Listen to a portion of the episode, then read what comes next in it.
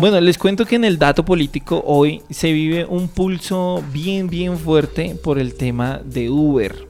Ah, sí, señor. Mm, tenemos, eh, bueno, en realidad hay varias, hay varias cosas a tratar sobre lo que se viene en el Congreso, que la idea es regular las plataformas de transporte eh, como Uber, ya que no solo existe Uber, ¿no? Existen varias, Didi, eh, sí, Pickup, sí. con una cantidad de- de aplicaciones que sirven para, pues, para transportarnos, ya que a veces tomar un taxi es difícil, o ya que por el servicio de O algunos... no te lleva. Pues pa- sí, para allá no voy, señor. Bueno, está bien. Eh, resulta y pasa que el dato político en esta mañana es explicar qué es lo que está pasando con el tema de Uber, porque se acuerdan que se había ido, Sí. Sí, sí, se pero fue regresó Ah. y volvió. como Terminator. Correcto.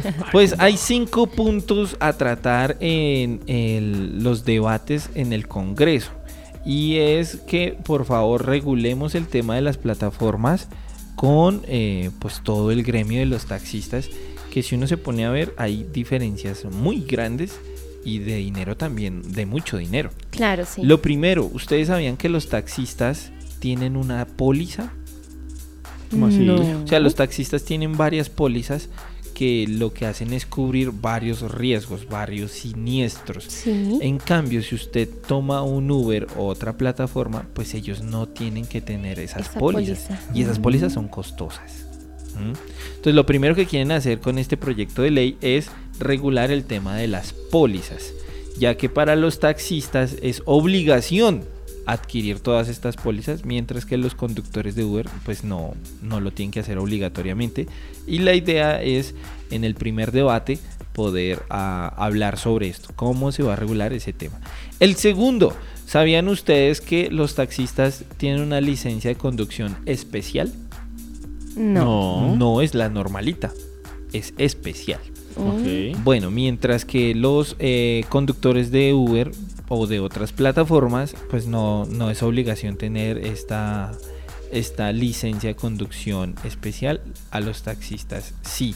Pues la idea es que en este debate eh, los taxistas y los conductores de plataformas virtuales de transporte se equiparen en lo mismo, que todos tengan esa misma licencia.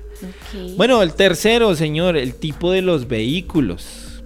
¿Tipo? ¿Cómo así? Sí, a los taxistas se les, se les exige por lo general una serie de vehículos. Ah, ¿sí? ok. Entonces no pueden ser carros viejos, empezando por ahí. Pero las plataformas no, no tienen esa obligación. No, puede ¿A ser ¿Ustedes los han, los han eh, recogido de pronto en un, un carrito viejito? Sí, no hay ningún lío. Mm, Viejito, uy, viejito. viejito pero Ok, En camionetas, ¿Qué en será? carros normales. Pues Puede era ser. viejito, sí. será viejito, claro. Viejito, estamos hablando de eh, los modelos 2012 hacia atrás. Ah, sí, Sí. yo creo que sí. sí, yo sí, creería sí, que creo que sí. sí. Hay mucho che- Spark, ¿no? Sí. Por ahí. Sí, exacto. El zapatico que es ya antiguito. Zapatico. Ahí está.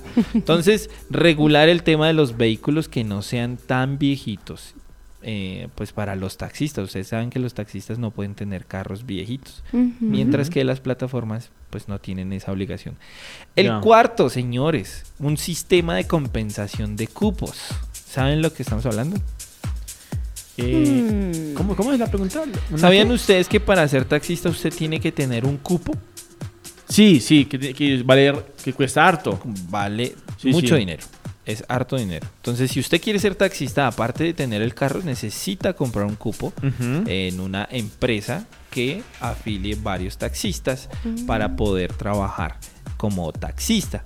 Y pues obviamente eso lo- las plataformas no lo tienen.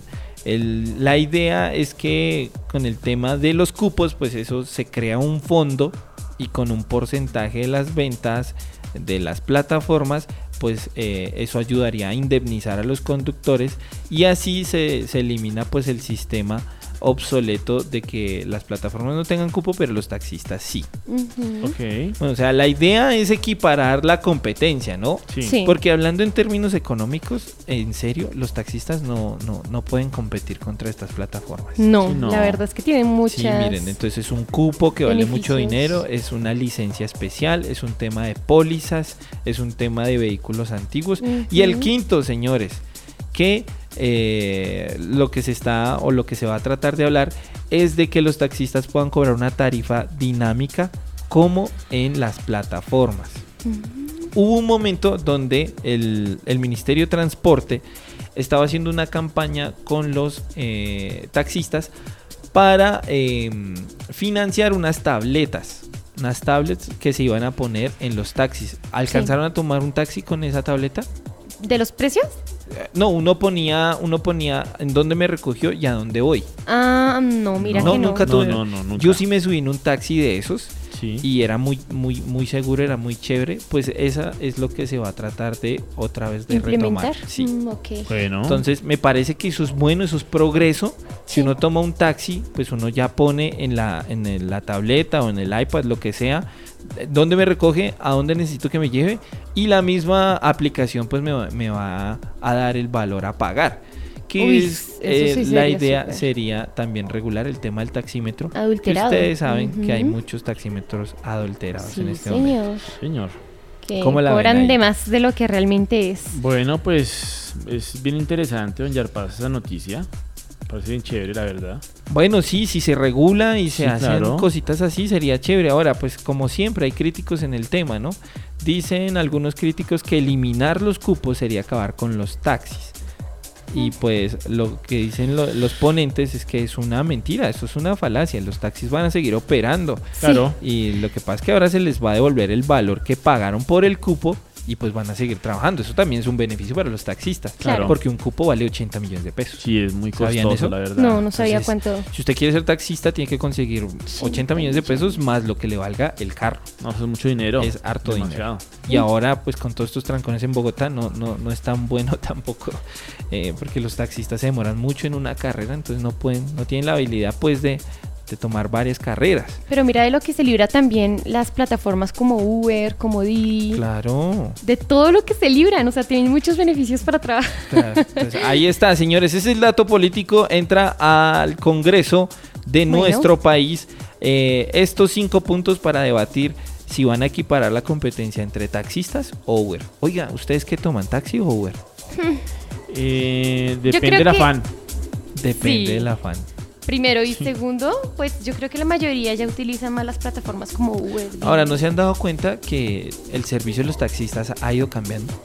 ¿Por qué? O, o le siguen diciendo, no, yo por allá no voy. A mí me siguen diciendo no por allá no voy. Sí, Ah, a mí sí. sí ni, re- ni me recogen, estoy bien derecho.